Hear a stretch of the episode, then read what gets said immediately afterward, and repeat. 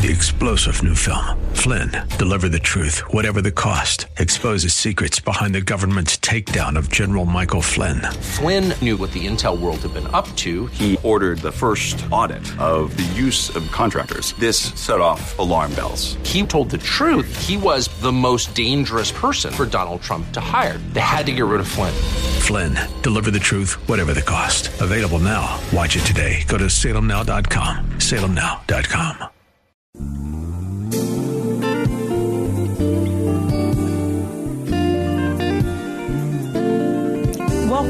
to the radio broadcast ministry of Kettering Baptist Church, where we minister in the spirit of excellence under the leadership of our anointed senior pastor, Bucas Sterling III. Please stay tuned at the end of this broadcast for information on how to obtain a copy of today's message in its entirety. And now, Pastor Sterling. Attention to John chapter 4. We'll begin our reading at verse number 5. Then the word of the Lord reads as follows So he came to a city of Samaria, which is called Sychar, near the plot of ground that Jacob gave to his son Joseph. Now, Jacob's well was there, and Jesus, therefore, being wearied from his journey, sat thus by the well. And it was about the sixth hour. A woman of Samaria came to draw water, and Jesus said to her, Give me a drink for his disciples had gone away into the city to buy food. Then the woman of Samaria said to him, How is it that you, being a Jew, asks a drink from me, a Samaritan woman? For Jews have no dealings with Samaritans. And Jesus answered and said to her, If you knew the gift of God and who it is who says to you, Give me a drink, you would have asked him, and he would have given you living water. And the woman said to him, Sir, you have nothing to draw with, and the well is deep. Where then do you get this living water? Are you greater than our father Jacob, who gave us the well and drank from it himself, as well as his sons and his livestock? Jesus answered and said to her, Whoever drinks of this water will thirst again. But whoever drinks of the water that I shall give him will never thirst, but the water that I shall give him shall become in him a fountain of water springing up into everlasting life. The woman said to him, Sir, give me this water, that I may not thirst, nor come here to draw. And Jesus said to her, Call your husband and come. The woman answered him and said, I have no husband. Jesus said to her, You have well said, I have no husband, for you have had five husbands, and the one whom you now have is not your husband. In that you spoke truly. The woman said to him, Sir, I perceive that you are a prophet. Let me skip over and just want to read a couple more verses. Verse 27, it says, And at this point, the disciples came and they marveled that he talked with the woman. Yet no one said, What do you seek? Or why are you talking with her? The woman then left her water pots, went her way into the city, and said to the men, Come see a man who told me all the things I ever did. Could this be the Christ? Amen. Father in heaven, I pray this morning that your Holy Spirit will manifest itself and show up in an extraordinary way. Father, speak to our hearts and meet us on the pages of our life this morning. I pray for those who are listening, God, that any barriers that might be up might be brought down, any struggles that they may be going through might be addressed. Father, I pray that the power of your word would encourage a response. That if anybody doesn't know you as Lord and Savior of their life, that this would be the day that they would come and say, Lord, give me that living water. Father, I pray that those that are lost and drifting in their fellowship, that they would return today to restore the broken fellowship that they may have had with you. I pray, God, that those that are in need of edification would be edified. I pray that your name, most of all, would be glorified. God, in all that is said and all that is done in this place, it's my prayer, God, that you would use me as a vessel in your hand. I stand here, God, willing and desirous to be used by you to accomplish your will. So, God, use me in whatever manner you see fit. Allow my mind to be clear, my thoughts to be clear, my articulation of speech to be clear, that whatever comes forth, God, would glorify you in the most incredible way. Spirit of the Lord, I thank you in advance for what you're getting ready to do because I believe by faith you have a work to be done in this place and through this message on today. So have your way, God, even now, in the name of Jesus, who is the Christ, I pray, with thanksgiving and expectation. Amen. Kettering, I've been preaching through a series of messages entitled Divine Encounters Around the Water and at the Wells. We started our journey in Mark chapter 5. We preached there from the subject matter, deliverance by the water. The last time that we were together, we were in Luke chapter 8, and we spoke there from the subject matter, peace on a stormy sea. In this particular text this morning, we find Jesus early in his ministry, and he is traveling along the way, leaving out of Judea and on his way to Galilee. But in the process of this, what Jesus does is he takes a route to get to Galilee by going through Samaria. Completely unknown to his disciples who are traveling with him, Jesus has a divine meeting that is scheduled in Samaria.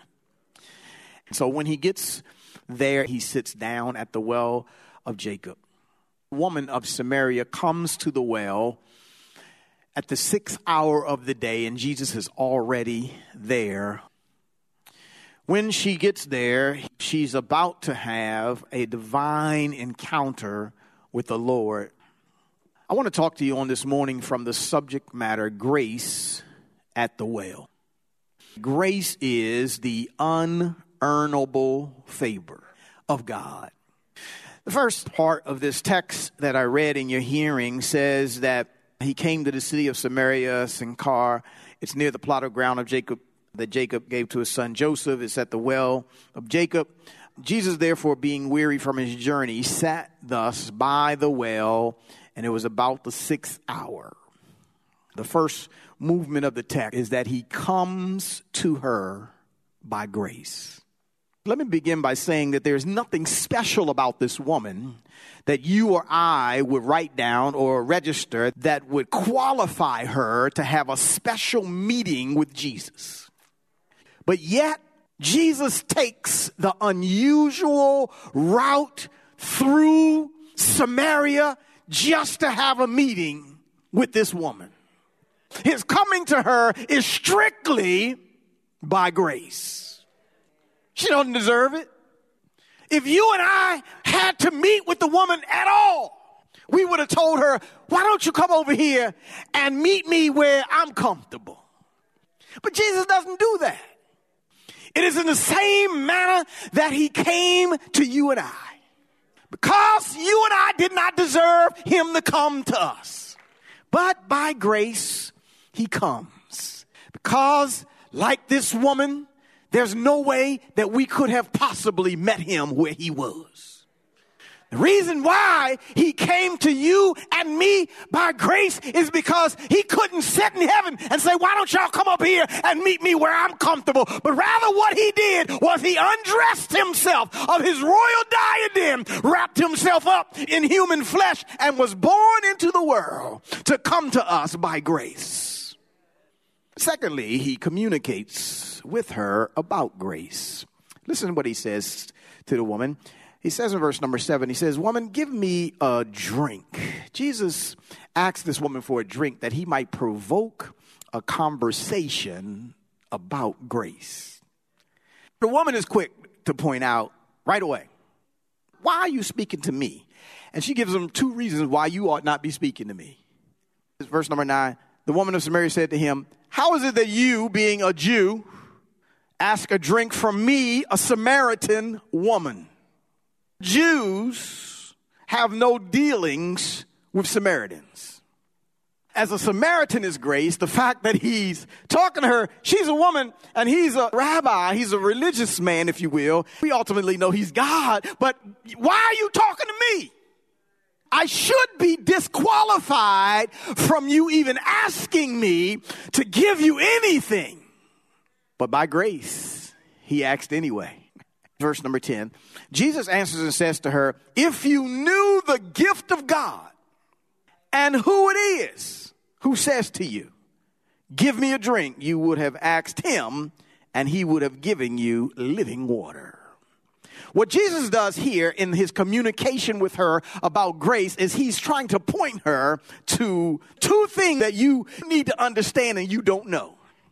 First of all, you don't know the gift of God. And secondly, you don't know who I am. This is the problem with a whole lot of folks. They don't know the gift of God. The gift of God is grace. Because everything about our potential relationship with God is by grace.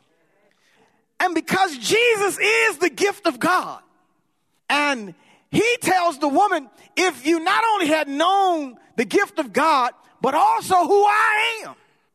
If you had known that I was the grace you need to get you out of your mess, you would have asked me to give you some living water.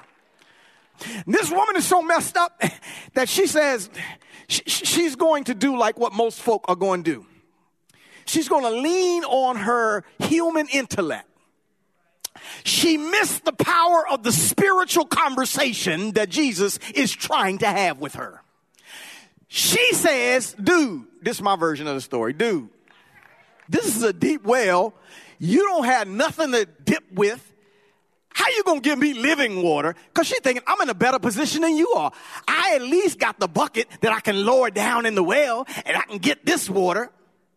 Where you gonna get water from? You don't even have a bucket.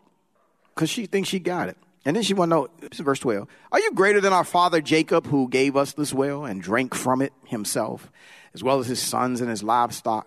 And Jesus answers her and said, He says, Whoever drinks from this water, from Jacob's well that you have exalted so highly, they're going to thirst again. So, in other words, tomorrow you'll be back here at this well for some more water. Because the water you're drinking the sin you're taking in, the thing you're doing to try to satisfy that void that's in you can't be satisfied like the water I'm going to give you.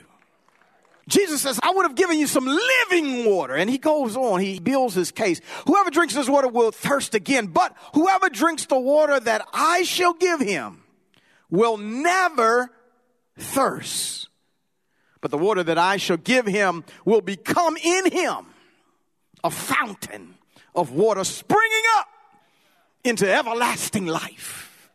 Jesus, as he addresses this woman, as he talks to this woman about grace, he tells her that what I have to give to you is living water, and the water that I want to give you, the grace that I want to extend to you, will keep you satisfied over and over and over and over again. In fact, it'll be the substantive water that will uh, allow you to have everlasting life. I'm going to give you grace. You don't deserve it, but I'm going to give it to you. That's what I want to give you. And so he comes back and he's trying to help her understand the other second thing that she didn't know. He says, You need to know the gift of God, but you also need to know who I am. And then if you know the gift of God, that I am your gift, and I am the gift of God, and that who I am is God in the flesh, then you'll get it. So they have this conversation and they get into what I call the Samaritan and Jewish typical argument. And so they get into that discussion in the text that I didn't read, but I, I, want y'all to just read it at your own leisure. So they get back and forth. There's a back and forth conversation between verses 19 or so and all the way up over to verse 24.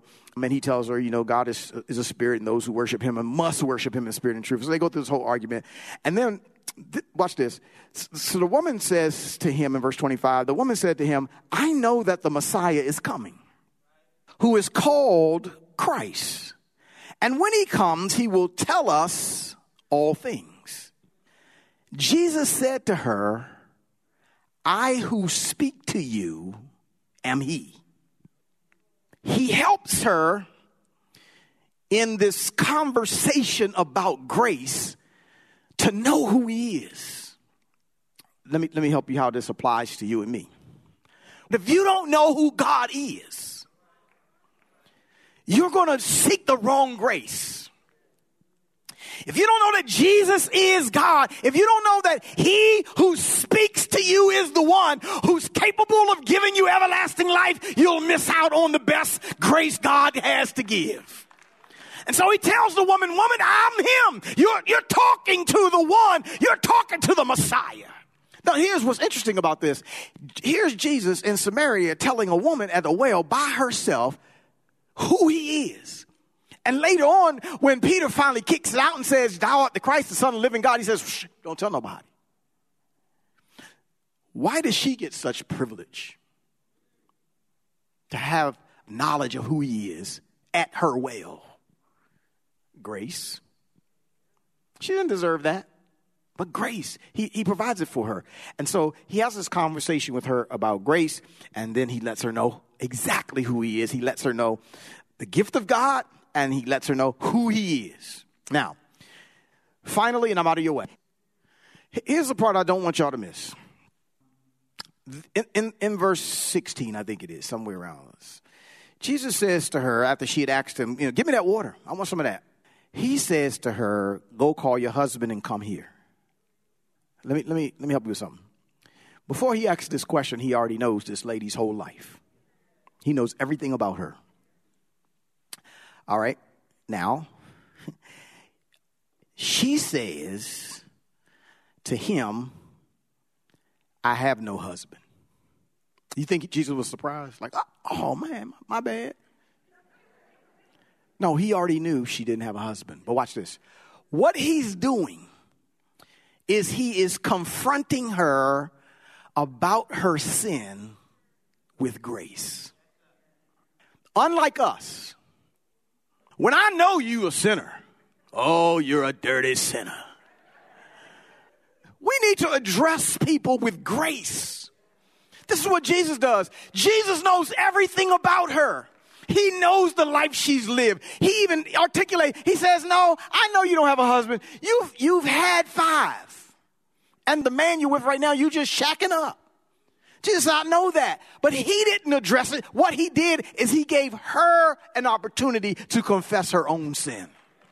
We need to learn how to address people with grace. Let them confess their own sin. That is not your job. We need to season our tongue with a little more grace. And you wonder why folk don't want it. Why won't they get saved? Because you nasty. You are not gracious in your conversation about heaven. It repels people. It doesn't invite them in. Every little thing they do, you want to beat them up for even after they get saved. I'm just talking about church people. We want to undo the work that Christ did on the cross.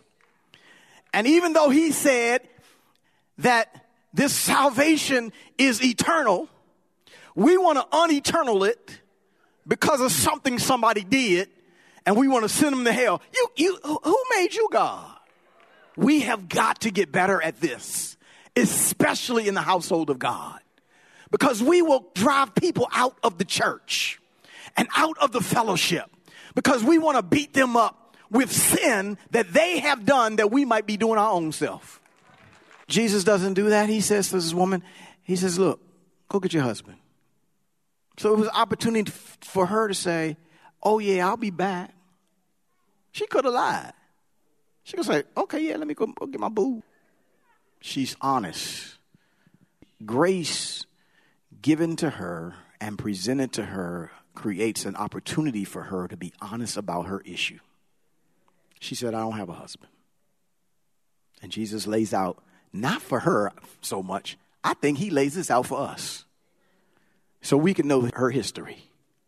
Yep, you've had five husbands. After Jesus deals with that, the woman says, I perceive you're a prophet. Because only a prophet would know all that. I just met you. you. You're not even a Samaritan. You don't live here. How could you know that? You must be a prophet. And then, watch this. After all this has been extended to her, and all this that goes works out, you get down to around verse 27, and it says, And at this point, his disciples came back. They were amazed, they marveled that he was there talking with a woman. Remember what I told you? He, shouldn't be talking with a woman. And even as they're they don't even ask question, what, what do you seek? Or why are you even talking with her? Nothing. They, they don't deal with that. The woman then left her water pots, went her way into the city, and said to the men, She shared it with those she knew. And she shared it with the circle of those perhaps that she even had been sinning with. And when she shares it with them, she says, I met a man who told me everything I ever did. Now remember, she already had good theology to say, I know the Messiah is coming and the Messiah will be able to tell us everything. So now she goes to town and tells the men, I've met a man who told me everything I ever did. And then she asks the question, could this be the Christ? But, but, and I love that. I love the witness that comes out of grace because when grace has been poured on you, you can't help but share it with somebody else. And you might not know the people on the high side of town. You, you might not know all the sophisticated people. Maybe the only people you know is people that's running the street and gunning with you and the people that's drinking with you. But go tell them. She goes and tells them what had happened in her life, the testimony. I ran into this man who met the qualifications of the Messiah and he told me everything. Could this be him? Verse 29. Come see a man who told me all things I ever did. Could this be the Christ? Watch number 30. Then they went out of the city and came to Jesus. Y'all see how this thing works? When he comes to you by grace and he communicates with you about grace and you embrace grace and you have it for yourself, then, Lord help me God, you can go and tell somebody else about the grace that brought you, about the grace that saved you, about the grace that delivered you. And you can tell them, I met a man who told me all about myself. He didn't condemn me. He didn't write me off. He didn't throw me into hell. He didn't threaten me with danger. No, he loved me. He wrapped his arms around me and he accepted me just how I was. I was messed up and tore up from the floor up, but God, by his grace, he loved me and he embraced me and he called me his own. Far too many Christians walking around acting like you always was saved. You need to tell people what really happened. This woman was telling the men that she was messed up with. I was messed up with this man.